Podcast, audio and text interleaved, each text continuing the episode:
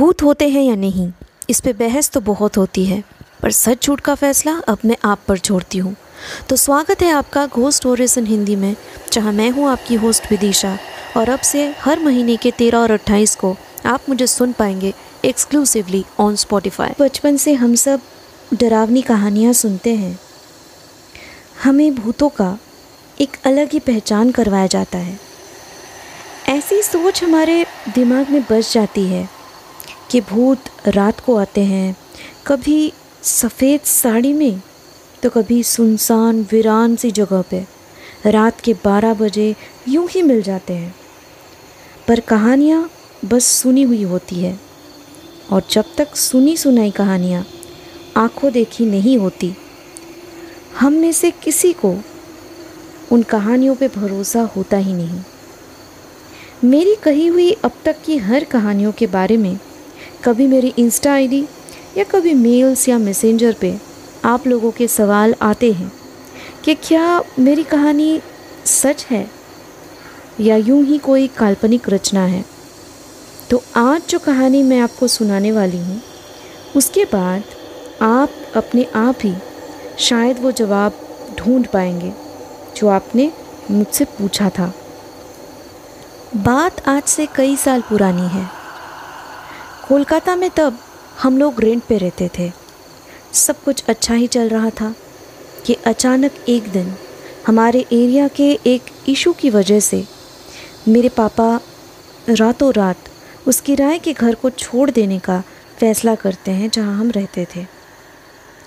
एक दिन के अंदर इतने जल्दी कोई दूसरा किराए पे घर देने के लिए तैयार न होने पर पापा ने कोलकाता के एक्सट्रीम साउथ पे, एक इंटीरियर विलेज पे, घर ढूंढ निकाला। तब के ज़माने में आज के जैसे गाँव में इतने लोग रहा नहीं करते थे। एक घर से दूसरे पड़ोस के घर तक पहुँचने में ही कम से कम पंद्रह मिनट लग जाते थे।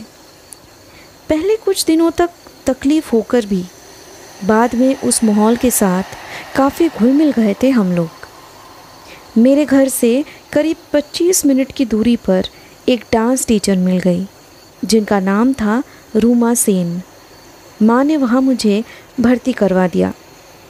स्कूल के बाद हफ़्ते में दो दिन मैं उस डांस क्लास में जाती थी।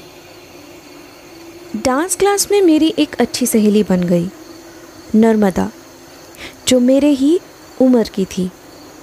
उसका घर हमारे डांस क्लास के एकदम करीब था, पर वो भी दस मिनट की दूरी पर। रूमा मैम के क्लास के बाद अक्सर हम दोनों एक साथ खेला करते थे। हर हफ़्ते क्लासेस के बाद नर्मदा और मेरे लिए एक रूटीन सा बन गया था ये खेल कूद मेरी और उसकी माँ एक साथ बैठकर घंटों बातें किया करते थे, और वही हम दोनों की खेल कूद चालू रहती थी। ऐसे ही एक दिन की बात है, जब हम दोनों शाम के चार बजे से खेल रहे थे। छुपन छुपाई खेलने का बहुत शौक था मुझे, पर नर्मदा किसी न किसी तरीके से मुझे हर बार पकड़ लेती थी। मैं थोड़ी ज़िद्दी थी और मन से मैंने उस दिन ठान लिया था कि आज किसी भी कीमत पे मैं पकड़ी नहीं जाऊँगी। कम से कम उसे थोड़ा तो परेशान होते हुए देखूँ, आज कोई ऐसी जगह ढूंढनी होगी जहाँ वो मुझे ढूँढने का सोचेगी ही नहीं। मन ही मन ये बातें अपने आप को बोली मैं।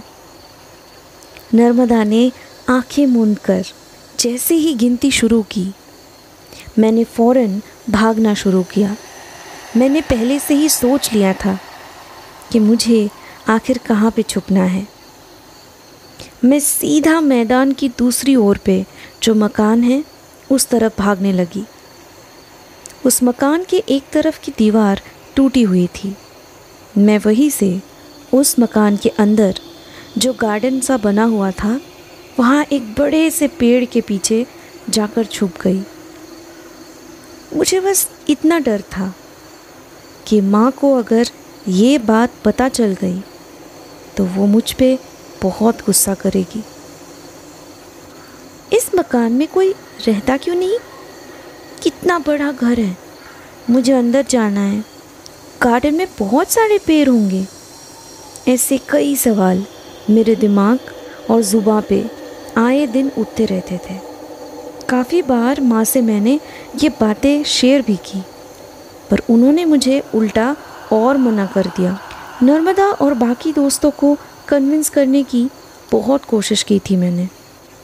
पर फ़ायदा नहीं हुआ, क्योंकि वो सबके सब बहुत ज़्यादा डरपोक थे, खास करके नर्मदा।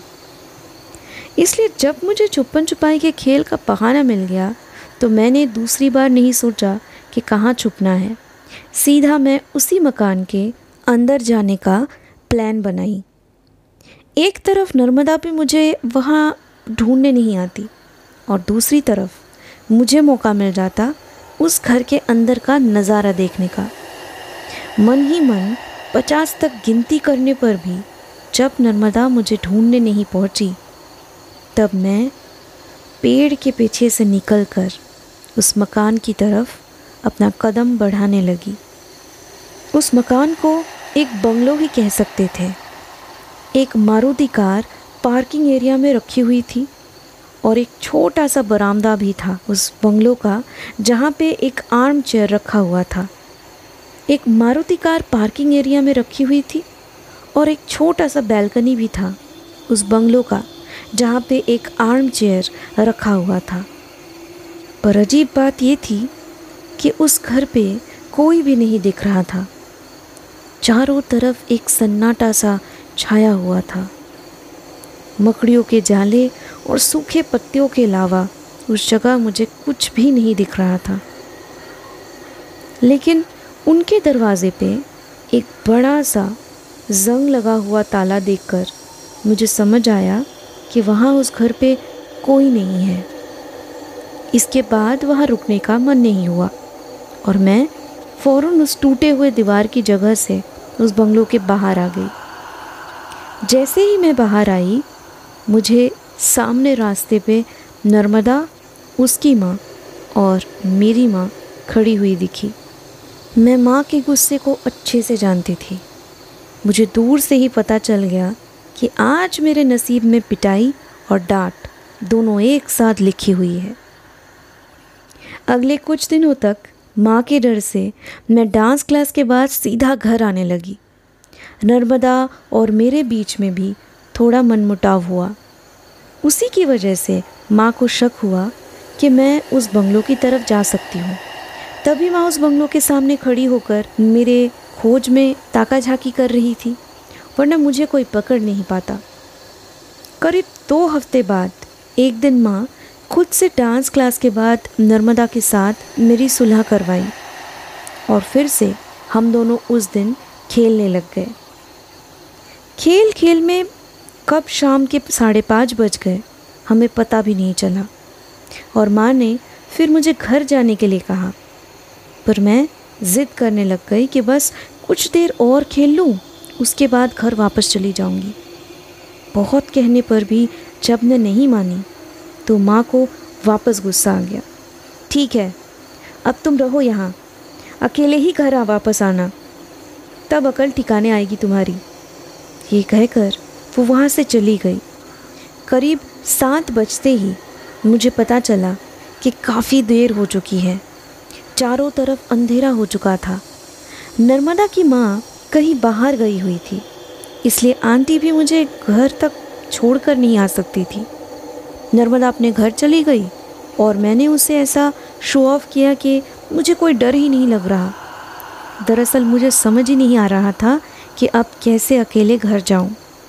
रास्ते के ऊपर खड़े होकर मैं बस दूर तक देखने की कोशिश कर रही थी।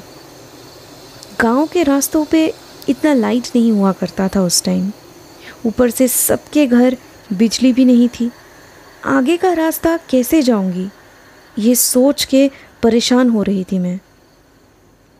जैसे तैसे मैंने आगे बढ़ने का सोचा, और शायद एक ही मिनट हुआ होगा कि मुझे ऐसा लगा, मेरे पीछे कोई है।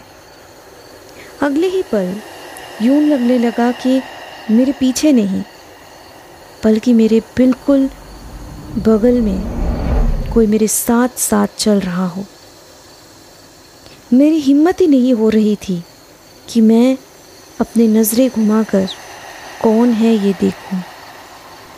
भागने का मन बना ही रही थी कि तभी मेरे साथ चलती हुई वो परछाई अचानक बोली डरो मत बेटा। मैं तुम्हारी मदद करने आई हूँ। तुम्हें घर जाने में अकेले डर लग रहा था तो मैंने सोचा मैं तुम्हारी मदद कर देती हूँ। वैसे भी चांदनी रात होती तो अलग बात होती। मैंने मुड़कर अंधेरे में उस बूढ़ी औरत की शक्ल देखने की कोशिश की, जो मेरे लिए इतना कुछ कर रही।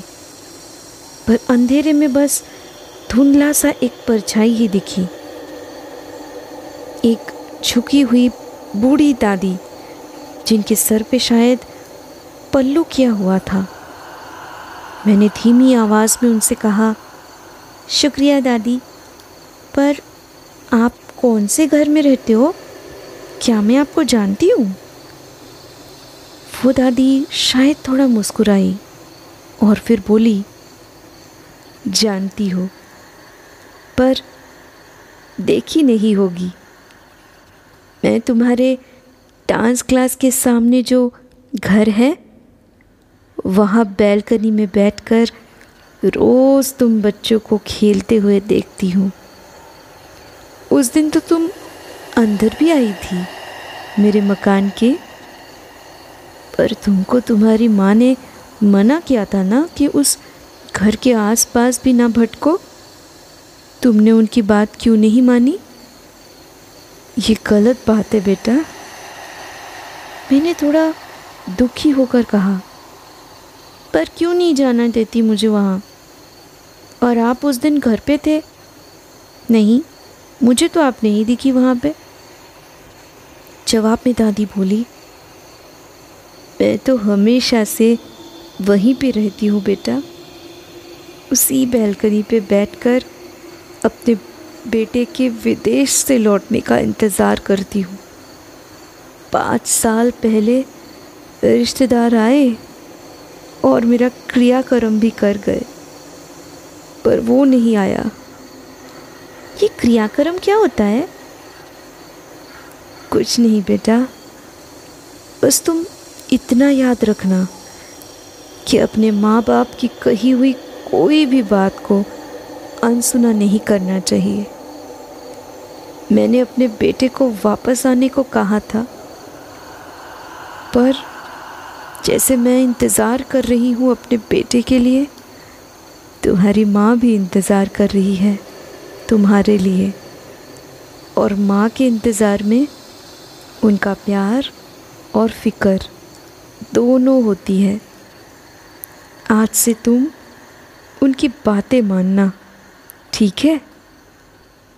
दादी की बातों को अच्छे से समझने की कोशिश करने लगी थी मैं, कि तभी दादी ने फिर से कहा, देखो, आ गया तुम्हारा घर।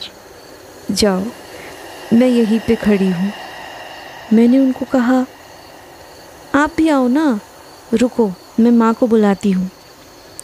इतना कहकर मैं माँ को बुलाकर बाहर लेकर आई और उनको रास्ते की तरफ़ इशारा करके कहा, वो देखो माँ, ये दादी उसी मकान में रहती है जहाँ आप जाने को मना करते हो। मुझे वो घर तक छोड़ने आई है। पर ना उस जगह दादी खड़ी थी और ना ही कहीं और वो मुझे दिखी। वक्त के साथ साथ मैं समझ गई कि जो छवि हमारे दिमाग में बनाई जाती है, भूतों की कहानियों का, वो सच्चाई से काफ़ी अलग है। ये थी आज की पैरानॉर्मल कहानी। आई होप आपको ये पसंद आई होगी। आज एक घोस्ट स्टोरीज़ इन हिंदी को स्पॉटिफाई पे फॉलो करें, जहाँ मैं आपके लिए लाऊँगी ऐसी कहानियाँ जो आपके डर के परिभाषा को बदल के रख देगी।